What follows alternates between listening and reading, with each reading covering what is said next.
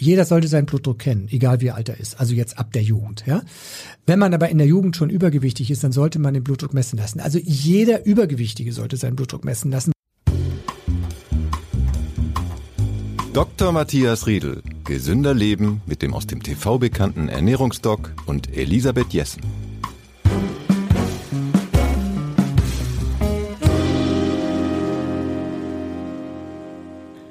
Wenn man einen Arzttermin hat und dort der Blutdruck gemessen wird, dann ist der oft besorgniserregend hoch. Kennt ihr das auch, liebe Hörerinnen und Hörer? Das hat sogar einen Namen. Das nennt man den Weißkittel-Effekt.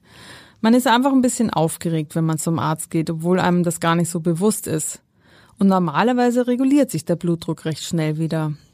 Was man aber machen muss, wenn der Blutdruck dauerhaft zu hoch ist und wie man mit Ernährung dagegen steuern kann, Darüber wollen wir heute reden. Ich bin Elisabeth Jessen und bei mir im Studio ist Dr. Matthias Riedel, Ernährungsdoc, Bestsellerautor und Chefredakteur der Zeitschrift Ist dich gesund mit Dr. Riedel. Eigentlich muss ich ihn gar nicht mehr vorstellen, aber ich tu's. Herzlich willkommen. Moin. Herr Riedel, ähm, was ist überhaupt zu hoher Blutdruck?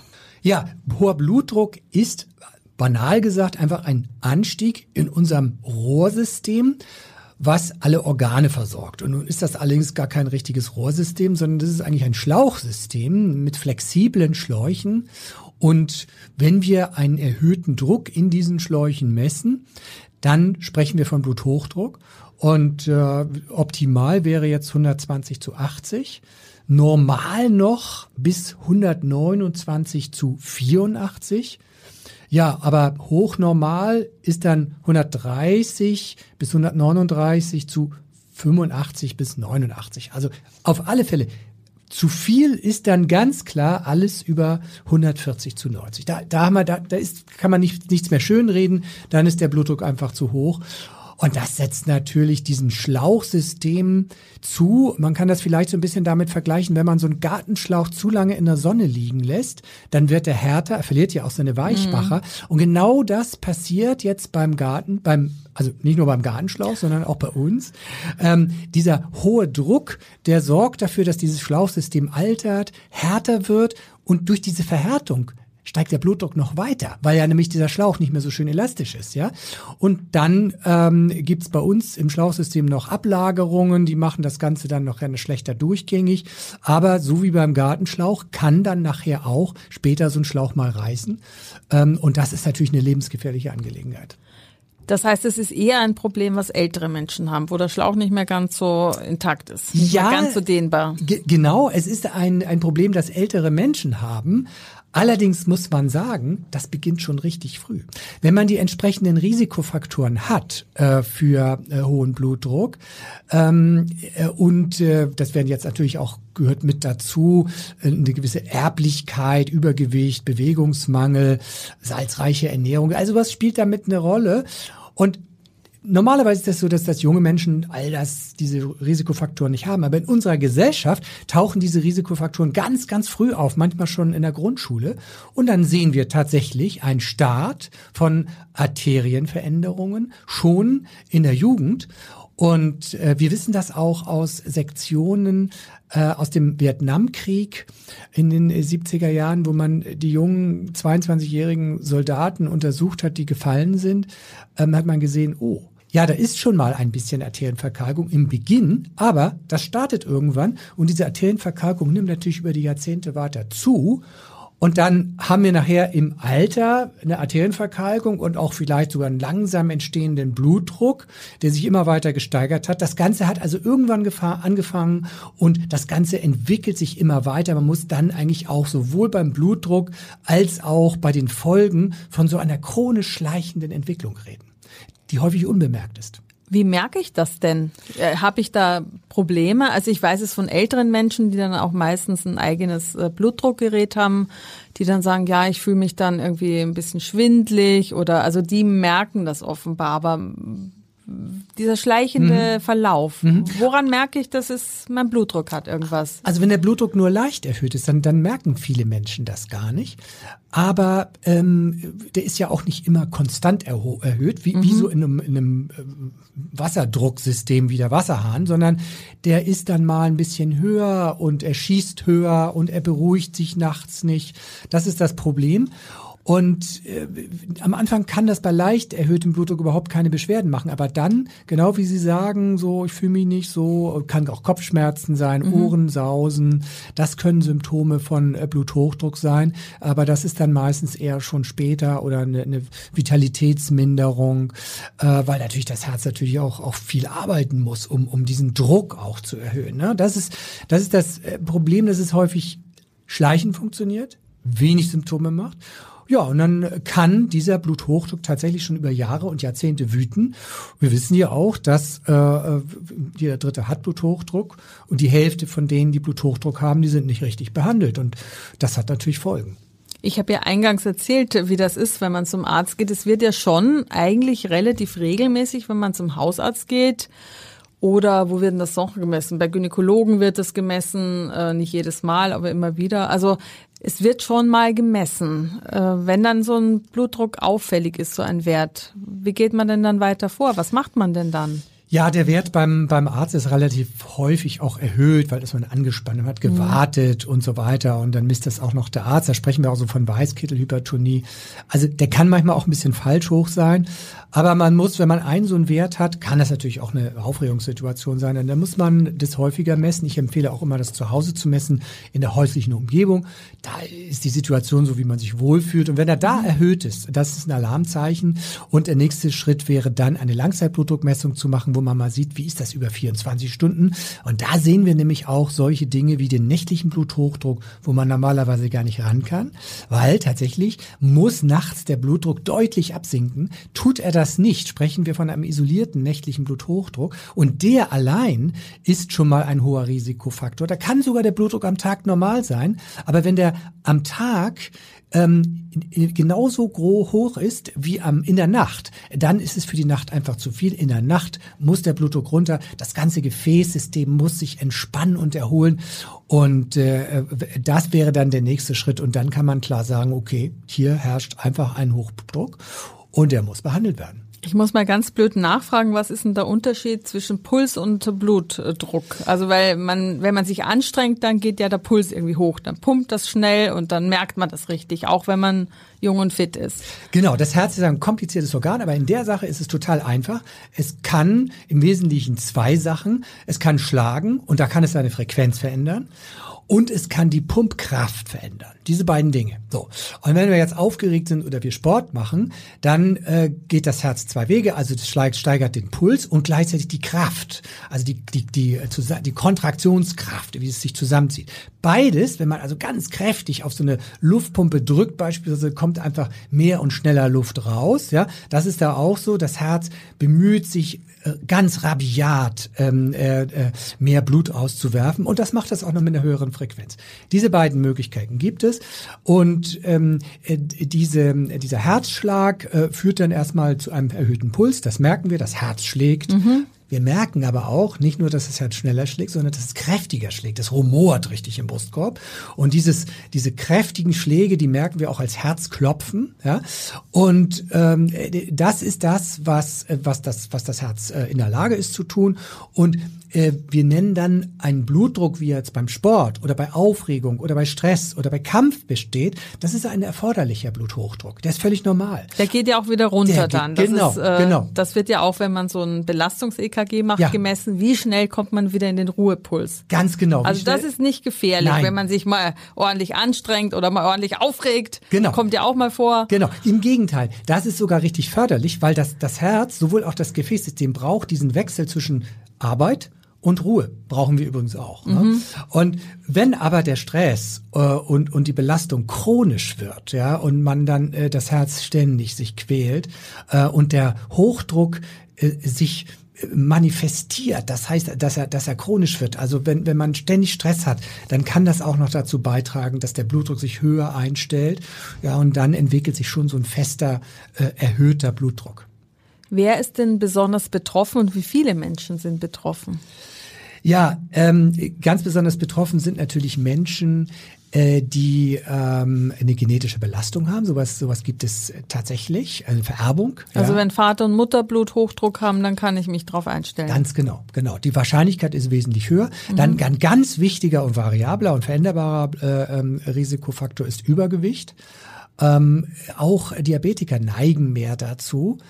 Und ähm, dann ist es noch ähm, Dauerstress. Ja, also der, der Dauerstress kann tatsächlich äh, den Blutdruck auch äh, verändern. Wir wissen, dass es auch zusammen mit viel Alkoholkonsum auftritt und erhöhten Cholesterinwerten, also unseren Belastungen. Und jetzt komme ich zu einem der wichtigsten Punkte überhaupt falsche Ernährung. Ja, ähm, und, und, das ist natürlich so ein Punkt. Da kann man richtig dran drehen. Äh, natürlich Dauerstress. Da kann man mit Meditation dran gehen. Man muss mit dem Arbeitgeber sprechen oder mit sich selber mal sprechen, wenn man selbstständig ist.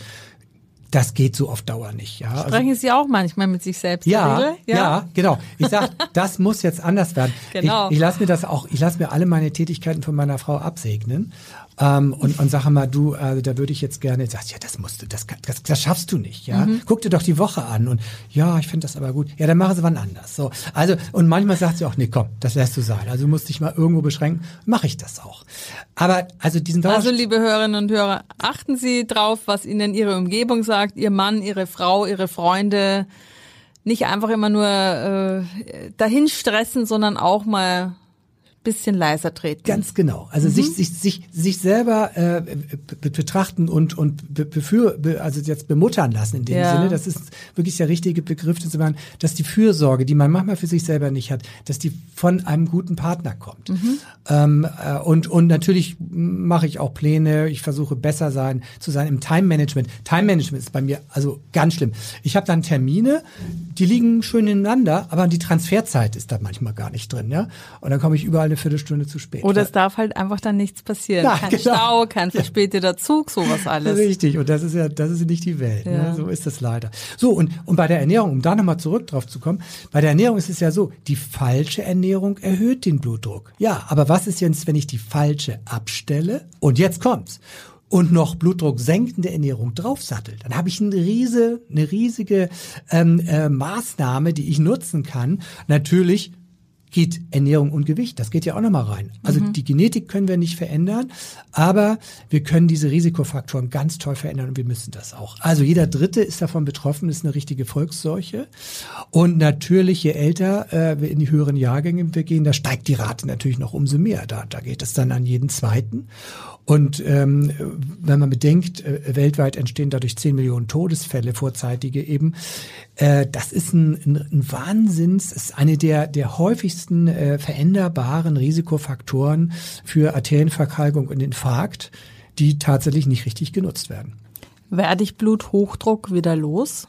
Ja, äh, Bluthochdruck ist heilbar und da würde ich auch immer raten, je eher, desto besser, wenn sich nämlich dieses ganze System verstellt, im Sinne so eines, äh, eines ganz peniblen Systems dann äh, ist es manifest, dann kriegen wir diesen Bluthochdruck äh, nicht mehr weg. Es gibt manchmal seltene Ursachen wie eine, eine, eine äh, Versorgungs, äh, äh, Einengung der Niere, also dass wenn die Niere nicht genug Blutdruck kriegt, also wenn da zum Beispiel eine Verengung ist der Arterie zur Niere, dann kann man diese erweitern natürlich, weil und die Niere sagt dann, nee, ich kriege nicht genug Blutdruck, äh, ich, ich kriege nicht genug Blut, ich muss jetzt tatsächlich einfach mal ein bisschen den Blutdruck erhöhen. Und die Niere kann das. Ja, die Niere sagt, so, ich brauche mehr Blut und dann steigert sie den Blutdruck, dann hat die Niere genug, äh, aber der Rest des Körpers hat viel zu viel Druck. Also das kann man verändern, aber die anderen vielen Faktoren, die ich gerade nannte, die lassen sich eben auch super behandeln und je eher man daran geht, desto besser und tatsächlich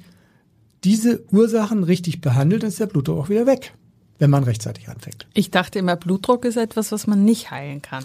Äh, nee, Blutdruck nicht, da haben Sie, da, da haben Sie völlig also recht. Bluthochdruck. Genau, Bluthochdruck meinte ich natürlich, genau. Also der Blutdruck, den brauchen wir natürlich, ja. wenn wir keinen Blutdruck mehr haben, sind wir tot. Ne? Also wir brauchen ja diesen... Ja, aber äh, Bluthochdruck ist also wirklich ja. reversibel? Äh, Bluthochdruck ist reversibel, wenn man es rechtzeitig angeht und natürlich die geeigneten Maßnahmen ja. auch findet.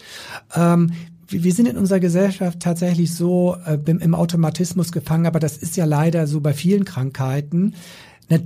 dass wir schnell zu Medikamenten greifen, dann äh, haben wir eine Krankheit, welches Medikament gibt's dafür? So funktioniert ja auch die innere Medizin, dass es sagt, hier haben wir eine Krankheit, welche Medikamente entwickeln wir dafür? Ohne zu fragen, was führt denn jetzt zu diesem Bluthochdruck?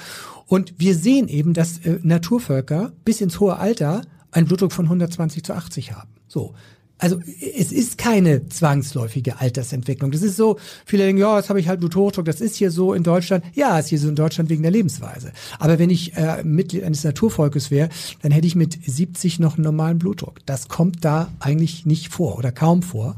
Und äh, nicht umsonst sind bei uns natürlich die Herz-Kreislauf-Erkrankungen, gefolgt von Krebs, die wichtigsten äh, Todesursachen. Infarkt ist die Todesursache in einem westlichen Land. Und da hat Ernährung einen riesigen, einen riesigen Anteil zusammen mit Bewegung und natürlich ähm, auch dem Übergewicht. Stress ist ja so der klassische, haben Sie ja gesagt, führt ja. zu Bluthochdruck, war ja früher Herzinfarkt, war ja die klassische Managererkrankung eigentlich. Ja, ne? Ja.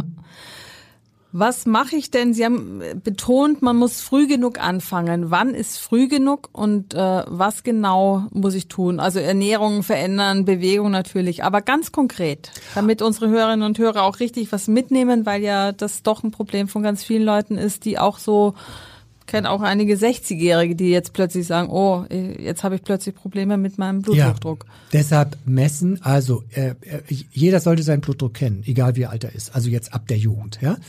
Wenn man aber in der Jugend schon übergewichtig ist, dann sollte man den Blutdruck messen lassen. Also jeder Übergewichtige sollte seinen Blutdruck messen lassen, weil das ist tatsächlich einer der wichtigsten Risikofaktoren. Und das ja regelmäßig? Ja, also erstmal so zum Checken, wo stehe ich überhaupt. Mhm. Und wenn er nicht völlig normal ist, ähm, dann muss man da sofort gucken. Ja? Mhm. Das ist tatsächlich nicht auf die lange Bank zu schieben. Wenn er normal ist, dann kann ich ein, zwei Jahre warten ähm, bis zum nächsten Kontrolle. Aber auch wenn man beim Arzt mal ist, einmal kontrollieren. Allerspätestens sollte jeder seinen Blutdruck gemessen haben, egal ob dick oder dünn.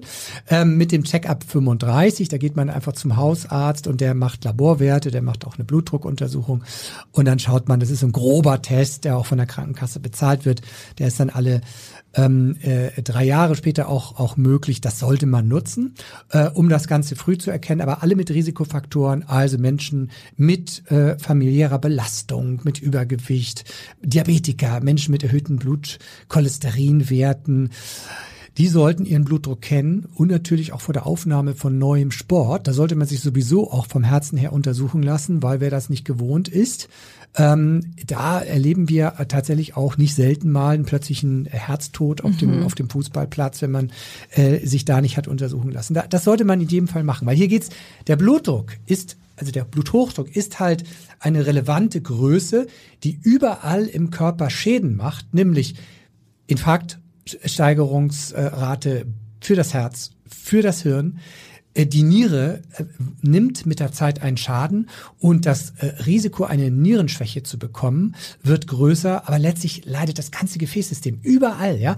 ähm, kann es zu Verkalkungen kommen und zu Funktionseinbußen des, ähm, des Organs. Das heißt, der Bluthochdruck ist sozusagen eine Systemerkrankung, der überall seine Schäden macht und der eine neigt also dann eher tatsächlich mehr zum Herzinfarkt, der andere zum Schlaganfall.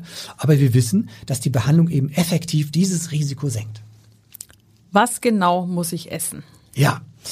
Ganz genau. Also wir, wir haben äh, ja auch, hatte ich vorhin schon gesagt, also hoher Salzkonsum in unserer westlichen Ernährung mm. ist ein wichtiger Faktor und die, die Marge ist tatsächlich bei äh, fünf Gramm am Tag wirklich, wirklich wenig. Ähm, und wenn wir, wenn wir sehen, dass manche äh, Fertiggerichte schon 2,5 Gramm Salz enthalten, äh, dann sind viele einfach deutlich drüber. So, also Salz treibt den Blutdruck. Ein Drittel der Bevölkerung ist salzsensitiv. Empfehle ich übrigens auch bei allen Betroffenen einmal beim Hausarzt oder beim Ernährungsmediziner testen zu lassen, weil die meisten Hausärzte haben das nicht, aber ähm, äh, Kardiologen müssten das eigentlich haben. Können Sie nochmal salzsensitiv erklären? Genau, salzsensitiv ist, dass Menschen eine genetische Grundausstattung haben, auf zu viel Salz mit einem erhöhten Blutdruck zu reagieren. Mhm. Und das kann man messen. Das ist auch ungefähr ein Drittel der Bevölkerung. Und die sind natürlich besonders äh, empfänglich, vulnerabel. Und äh, wenn man eine Salzsensitivität hat, dann lohnt sich für die Betroffenen eben ganz besonders eine Salzeinschränkung. Und natürlich ähm, erreicht man damit dann sogar eine richtige Blutdrucksenkung. Also die, die davon betroffen sind, bei denen ist das manchmal ein Unterschied zwischen Tag und Nacht. Da rutscht manchmal der Blutdruck in Normalbereich. Das muss man sich vorstellen, je nachdem, wie viel Salz die gegessen haben. Und das sollte man nutzen. Das sollte das allererste sein. Ist leider eine äh, Untersuchung, die die Kassen nicht bezahlen. Warum, weiß ich nicht. Aber die ist nicht teuer. Ich glaube so um ja 20 bis 40 Euro in dem Bereich. Oder man geht zu einer Schwerpunktpraxis Ernährungsmedizin. Äh, das kann man googeln in seiner Nähe. Die haben das immer. Und darauf richtet man dann schon mal die Ernährungstherapie ein. Das ist das eine. Also Salz. Man muss natürlich über auch, wenn Alkohol viel getrunken wird, auch darüber nachdenken. Und ein großer äh, Zielbereich ist das Übergewicht. Übergewicht ist mit einer der wichtigsten Ursachen für den Bluthochdruck. Und man muss sich das so vorstellen. Man nimmt zu und der Blutdruck ist noch normal. Und dann nimmt man noch ein Kilo zu. Und passiert auch nichts, ja. Und dann denkt man, ja, ist ja alles gut, passiert ja nichts. Aber dann kommen nochmal zwei, drei Kilo zu. Und diese zwei, drei Kilo sind dann für diesen Organismus zu viel. Der Blutdruck fängt jetzt an zu steigen. Es gibt so einen Punkt bei vielen Menschen. Manch, manchen geht es kontinuierlich, bei manchen so richtig Punkt. Seitdem ich 85 Kilo wiege, ist der Blutdruck höher. So. Und da muss man wieder runter. Und wenn ich die Ursache beseitige, das Gewicht wieder reduziere, dann da ist der Blutdruck wieder weg. Aber ich muss es rechtzeitig machen. Und natürlich ist Gefäßtraining durch Sport auch immer gut. Mhm. Wenn ich ein gut trainiertes Gefäßsystem habe, dann äh, ist das Risiko auch geringer. Und dann kommt natürlich dann tatsächlich nochmal wirklich der Blockbuster dazu. Und das ist das Gemüse, ja. Gemüse hat in vielerlei Hinsicht eine ähm, präventive Wirkung für Bluthochdruck oder auch eine therapeutische Wirkung. Das liegt einmal daran, dass Gemüse sehr viel Kalium enthält und Kalium ist der natürliche Gegner vom Salz. In unserer modernen Gesellschaft essen wir sehr viel Salz. Das ist auch den, äh, dem hohen Verzehr von Fertigprodukten ähm, geschuldet, ähm, weil klar, Salz ist ein billiger Geschmacksstoff zusammen mit Zucker und Aromen. Das sind so die, das sind, das sind die, äh, sag mal, die Regler, mit denen die Nahrungsmittelindustrie arbeitet. Ne? So ähm, und äh, das, äh, die, die, die Nahrungsmittel, also die fertig, die ultra hochverarbeiteten Fertigprodukte sind tatsächlich für den Blutdruck ein Fluch, einfach wegen des hohen Salzkonsums. Natürlich enthält auch Matjes viel Salz, ja, aber Matjes hat ja noch Vorteile. So ein ultra hochverarbeitetes Lebensmittel hat sonst keine Vorteile. Brauche ich nicht zu essen. Wenn ich mich mit Salz belaste, wie jetzt bei Matjes mal, ähm, ja, okay, dann habe ich noch äh, tolles Eiweiß, eine gute Mischung, ich habe Vitamine, ich habe noch tolle Omega-3-Fettsäuren. Das lohnt sich auch mal, Matjes zu essen. Da ja? bin ich jetzt froh, dass Sie uns im Norden hier nicht den Matjes also, verleiten. Als, als Fischfan würde ich das auch nicht versuchen. Ähm, aber jetzt dieses Kalium im Gemüse ist der Gegenspieler des, des, des Natriums und das gehört auch zur natürlichen Ernährung des Menschen. Und das ist auch der Grund, weshalb die Naturvölker, auch nicht übergewichtig, ähm, auch einen normalen Blutdruck haben. Kalium erhält den Blutdruck und jetzt kommt's. Es gibt eine große chinesische Studie, da hat man äh, über wenige Jahre bei Chinesen, die auch zu Hause gekocht haben, also die haben mhm. keine Fertigprodukte gegessen, hat man dieses normale Natriumchlorid, was unser Salz ist, hat man äh, zu einem Viertel ausgetauscht zu Kaliumchlorid. Ja, also Kaliumchlorid schmeckt nicht so salzig, aber wenn man nur ein Viertel des Salzes mit Kaliumchlorid ergänzt, dann schmeckt man den Unterschied nicht so. Und dieses Kaliumchlorid, also dieses Mehr an Kalium, hat bei den Chinesen über die paar Jahre zu einer Reduktion des Schlaganfallrisikos von 15 Prozent knapp geführt. Das ist enorm, ja. Also wir können sagen, dass Fertigprodukte durch den Salzgehalt weil es eben kein Kaliumsalz ist da drin, ähm, unser Schlaganfallrisiko steigern. Und wenn man es reduziert, dann sinkt das Schlaganfallrisiko. Aber das Gemüse liefert es gleich mit und da ist halt die Frage, viel, viel hilft viel. 500 Gramm Gemüse, äh, klar, im, im, äh, am Tag schafft keiner in Deutschland. Da muss man ran. Und wenn ich noch eins sagen darf, das ist aber nicht alles. Vieles Gemüse enthält auch Nitrat. Und dieses Nitrat wirkt gefäßerweiternd. Sportler kennen das auch mhm. als natürliches Dopingmittel, wie zum Beispiel in roter Beete. Ja? Nitrat, äh, Salate enthalten Nitrat. Feldsalat, Spinat, genau, oder? Genau, genau, mhm. genau. Früher hat man das so verdammt, hat gesagt, ah, da entwickeln sich Nitrosamine draus. Mhm. Das ist vom Tisch. Ja? Das heißt, dieses Nitrat ist auch nochmal gut. Und gleichzeitig gibt's dann auch eben noch ähm, viele Gemüsearten, bei denen man sogar nachgewiesen hat, äh, dass ein, ein Herzschutz entsteht. Ähm, nicht nur durch die Antioxidantien, wovon also die, ähm, die äh, Gefäße profitieren, weil Arterienverkalkung ist auch immer ein bisschen entzündlicher Prozess, ja. Und den kann ich natürlich mit der antioxidativen, antientzündlichen Wirkung des Gemüses ähm, verbessern. Also dann noch Nüsse wirken Blutdruck senkend. Also eine ganze Reihe von von Lebensmitteln. Und wir kommen nachher auch nochmal auf ein Lebensmittel, was auch sogar einen gewissen Herzschutz hat, die Aubergine. Da habe ich ein tolles Gericht mitgebracht. Das das das erzähle ich aber gleich.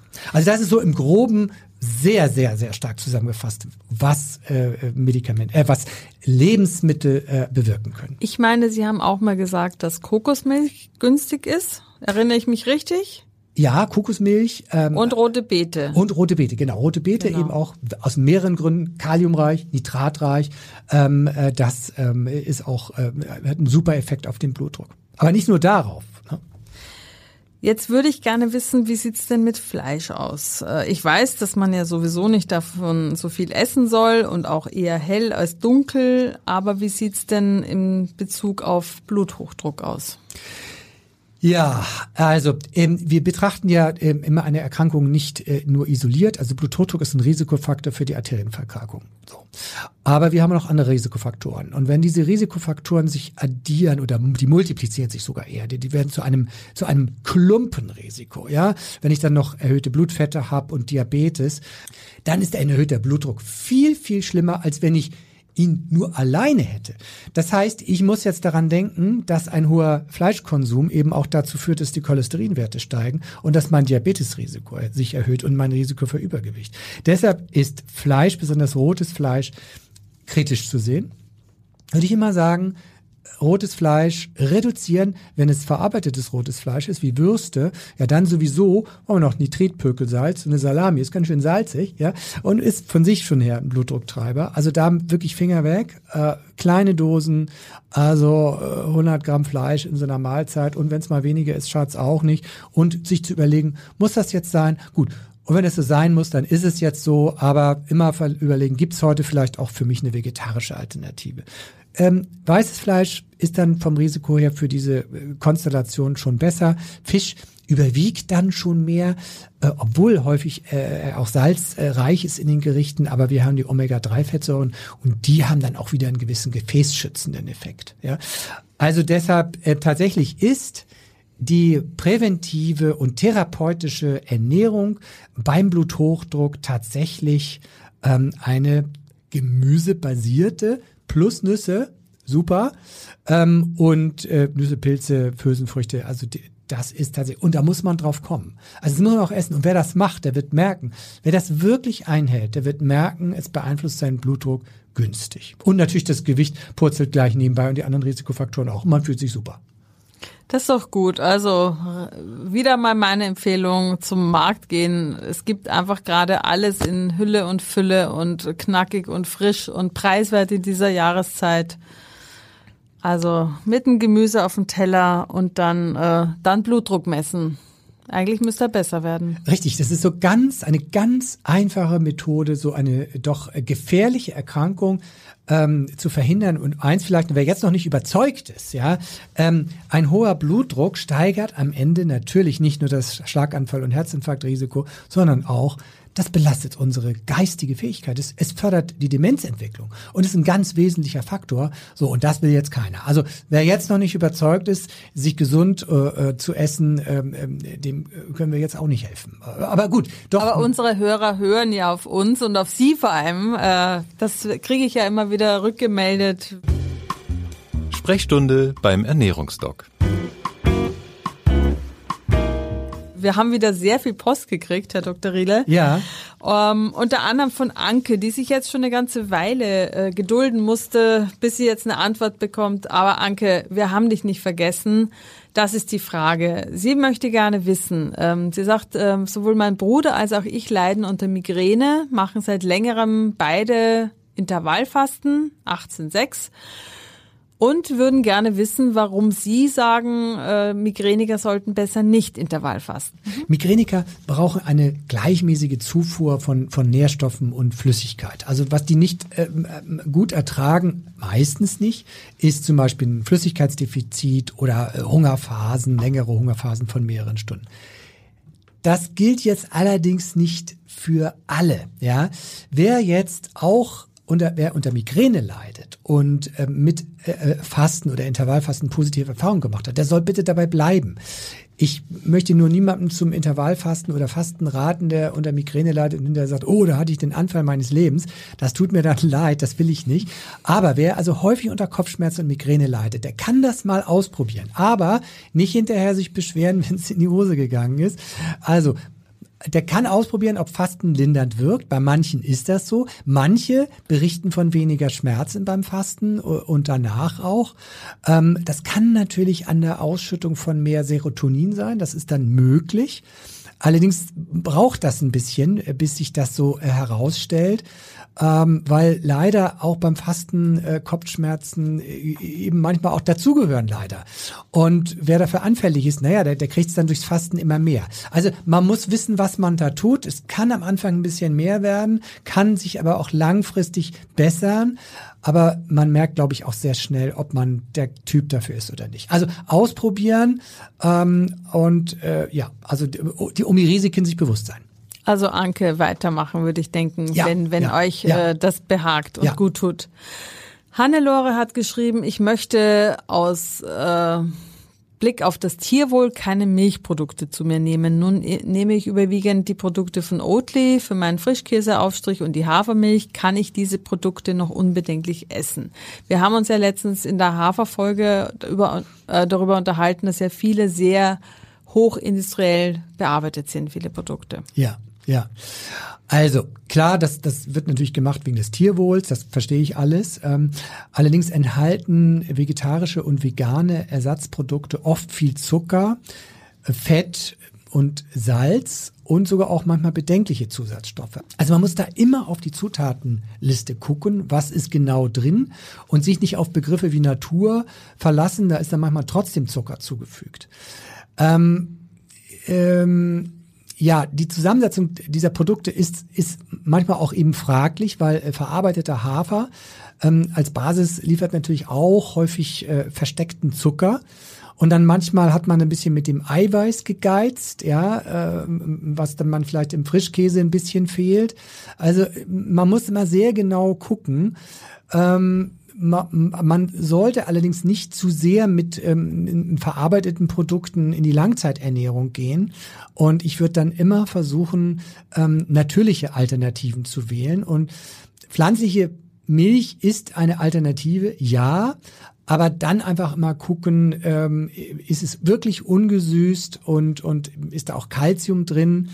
Und äh, gerade bei den Aufstrichen, bei den Brotaufstrichen würde ich immer gucken, aufpassen, äh, genau wie ist das zusammengesetzt. Ja, ich will jetzt für eine spezielle Marke äh, kein Votum abgeben, aber ich hoffe, diese Definition hilft so ein bisschen auf die Rückseite gucken, auf diese kleinen, das ist, wissen wir ja auch bei Versicherungsverträgen, das Kleingedruckte ja. ist nachher das Entscheidende. Wann ist es kritisch? Worauf muss ich achten? Also, ähm, sobald dort ähm, künstliche Zusatzstoffe drin sind, sobald äh, mehr Salz drin ist und sobald Zucker zugesetzt ist, ähm, äh, Finger weg. Bei Emulgatoren ist dann für mich auch der Spaß schon längst vorbei.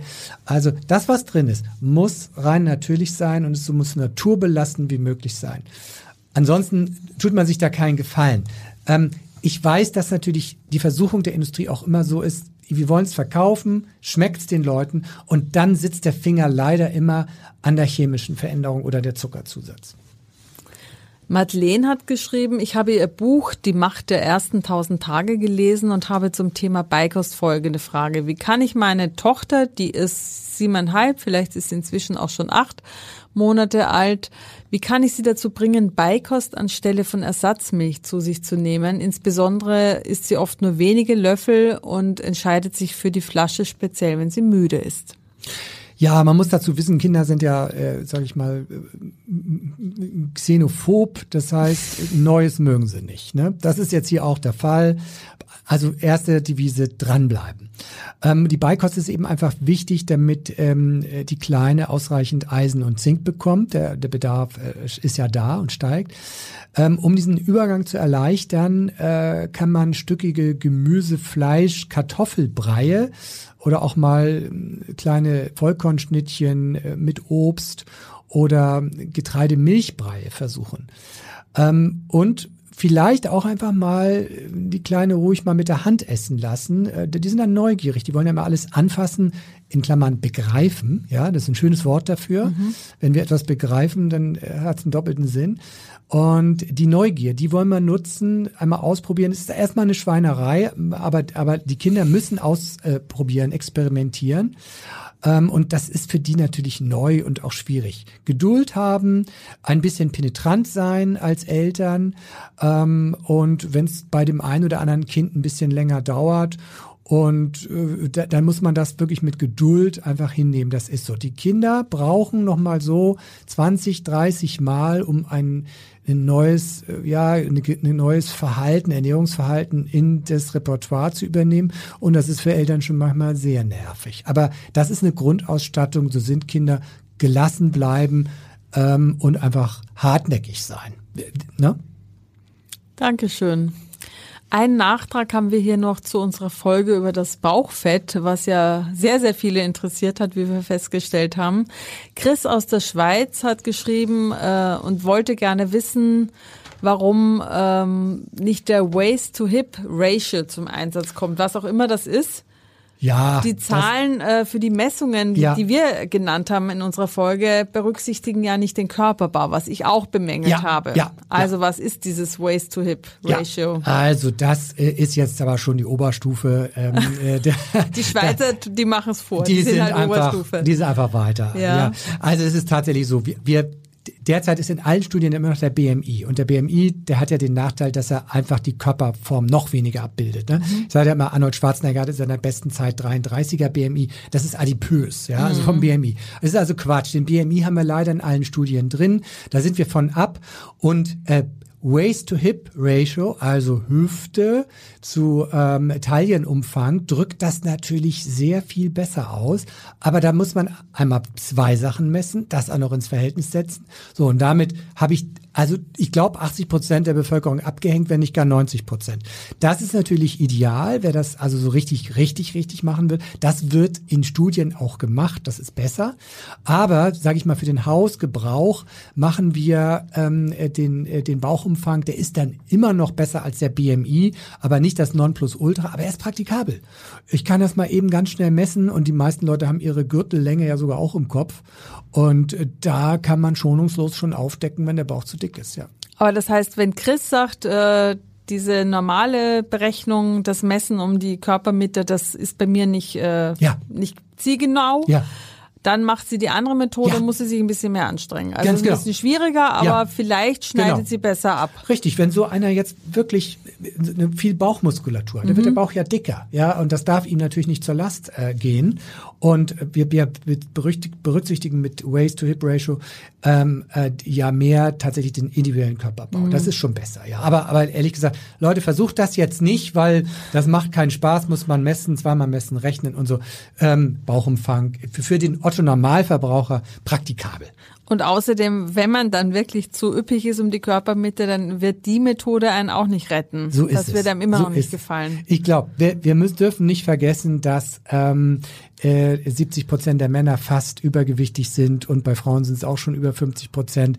Das heißt, die Wahrscheinlichkeit, dass wir fündig werden, ist groß. Und dann gibt es eben auch noch die ähm, äh, außen dünn, innen fett. Ja, ähm, äh, das sind die Normalgewichtigen die, die tollen BMI haben, aber haben trotzdem erhöhten Bauchumfang. Und, und ich würde sagen, da haben wir nochmal, also das erweitert das, der, die Rate der Übergewichtigen in Deutschland nochmal mehr.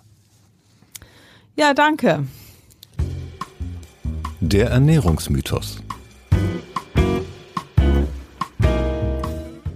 Jetzt wollen wir uns einem Ernährungsmythos wieder zuwenden. Und zwar heute, zu viel Obst greift den Zahnschmelz an.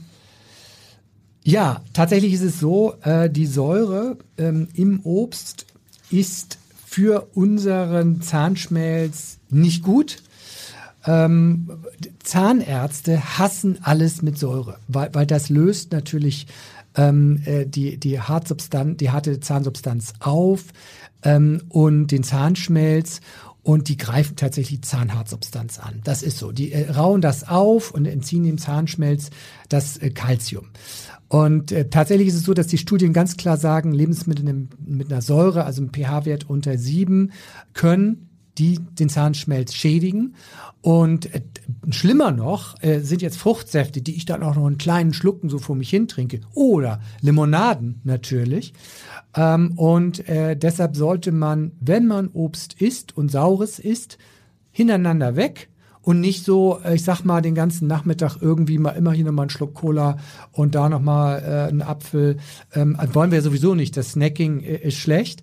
Und äh, wir, wir wollen, wenn da mal eine Säureattacke ist, äh, auf die Zähne das äh, über einen kurzen Zeitraum machen.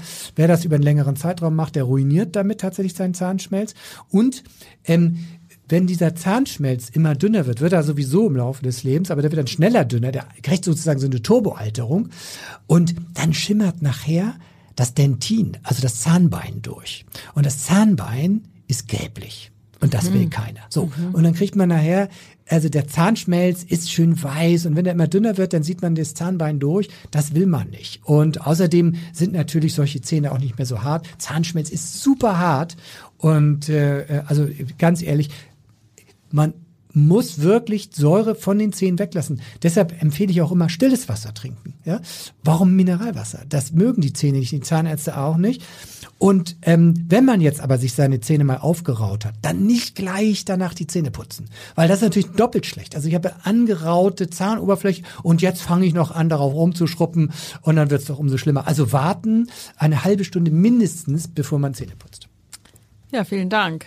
Ich würde es dann, dann sogar eher mal lassen. Also wenn ich jetzt ins Bett muss und ich habe gerade ärgerlicherweise einen Fruchtsaft getrunken oder saures Obst gegessen, dann mal lieber ohne Zähne putzen. Das, machen wir und unsere Hörerinnen und Hörer sowieso nicht. Eine halbe Stunde vorm Schlafen gehen essen oder trinken, um Könnt, Gottes Willen. Könnte ja sein, könnte ja sein. Nein, das machen wir nicht. Nein, nein. Das Rezept. Verordnet von Dr. Riedel. Sie haben uns vorhin schon Appetit gemacht auf ein Rezept, was Sie mitgebracht haben und haben schon mal Auberginen erwähnt. Ja. Ja, was, also, was äh, sollen wir kochen genau, in dieser Auber Folge? Auberginen sind, manche sagen, oh, Auberginen sind ja irgendwie ein bisschen langweilig, sind sie gar nicht. Also ich finde auch die mediterrane Küche, also äh, wo es vorkommt. Großartig. Großartig, mhm. ne? weil, weil die, die Aubergine ist ein bisschen vom Geschmack her so, dass sie auch Geschmack annimmt mhm. und dann bringt sie noch ihren eigenen Geschmack dazu. Aubergine empfehle ich deswegen auch jetzt hier bei der Blutdrucksache A, weil es Gemüse ist, kaliumhaltig. Und in Studien zeigt sich, dass tatsächlich ähm, äh, regelmäßiger Konsum von Auberginen ähm, fürs Herz gut ist und äh, dort eine Verlangsamung äh, des Zelltods von Herzmuskelzellen machen. Das ist allerdings ein Tierversuch, aber äh, so Menschenversuche in dem Sinne gibt's nicht aber brauchen wir auch nicht, weil da unterscheiden sich Menschen und Tiere auch nicht so. Und ähm, dann ist die Aubergine eben auch noch antioxidativ wirksam. Und ich habe hier eine ganz tolle Auberginenlasagne ähm, äh, und äh, die die kann man mit mit mit mit Sojaflocken auch machen statt des Rinderhackfleisch. Egal, sieht total lecker aus. Wer Lasagne liebt, das ist eine Variante nochmal schnell gemacht ähm, 40 Minuten im Herd. Finde ich überhaupt immer so tolle Sachen im Herd. Äh, und wenn man abends nach Hause kommt, ruhig ein bisschen mehr machen. Dann hat man noch mal ein bisschen was äh, zum Einfrieren. Mhm. Das lohnt sich immer. Mhm. Meal Prep. Ne? Ähm, also so eine ähm, Auberginen-Lasagne äh, empfehle ich. Da haben wir dann eben auch noch äh, Tomatenmark da drin, Oregano, Thymian und ein bisschen Frischkäse. Ähm, Muskatnuss wirkt auch nochmal antioxidativ. Das ist also ein Gericht, das macht satt und ähm, ist gleichzeitig auch ähm, gemüsereich und eben gerade haben wir noch diesen Bonus äh, der super gesunden Aubergine dabei. Mir läuft das Wasser im Munde zusammen. Und übrigens, letztens hatten wir ja das Rezept mit dem Granola mit den Weizenkeimen. Ja. Da haben Sie das Keimglas erwähnt. Kannte ja. ich nicht bis dahin, habe ich mir aber längst besorgt. Ja. Und zwar habe ich mir nur solche Deckel, die so einen Siebeinsatz genau. haben, besorgt. Und das passt auf jedes herkömmliche Marmeladenglas. Ja. So, ich warte drauf, vielleicht kann ich heute oder morgen die ersten ernten und dann werde ich dieses Rezept äh, umsetzen. Die anderen Zutaten habe ich zu Hause, aber das hatte ein bisschen Vorarbeit gebraucht. Ich musste erstmal diese Einsätze haben. Man braucht kein Keimglas zu kaufen, die kosten auch teilweise 20 Euro. Ja. Es reicht ein schlichtes Marmeladenglas, wie man sowieso zu Hause hat Genau, man braucht so. nur den Aufsatz mit dem Sieb. Genau. Und dann äh, die Anleitung stand ja auch dabei bei mhm. ihrem Rezept. Also das, äh, ich bin mal gespannt, wie es schmeckt. Aber die Auberginenlasagne ist auf jeden Fall auch was für mich.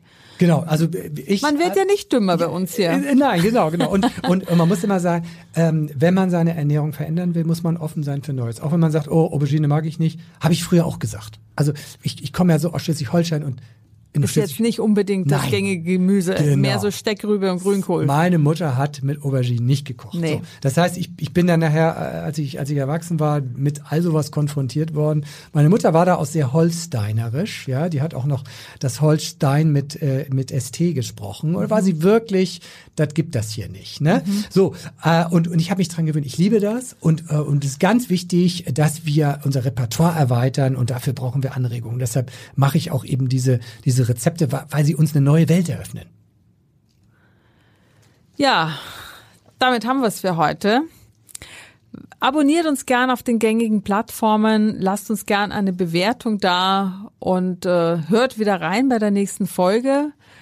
Und äh, Herr Riedel, herzlichen Dank fürs Kommen wieder heute. Aber gern doch. Danke. Wenn ihr noch mehr rund um gesunde Ernährung erfahren wollt, dann folgt mir auf Insta oder Facebook at Dr. Matthias Riedel oder abonniert den Newsletter auf myfooddoctor.de. Und für den Schnitt der heutigen Sendung danken wir wieder Heike Becker. Die nächste Folge vom Ernährungsdoc hören Sie am Montag in zwei Wochen.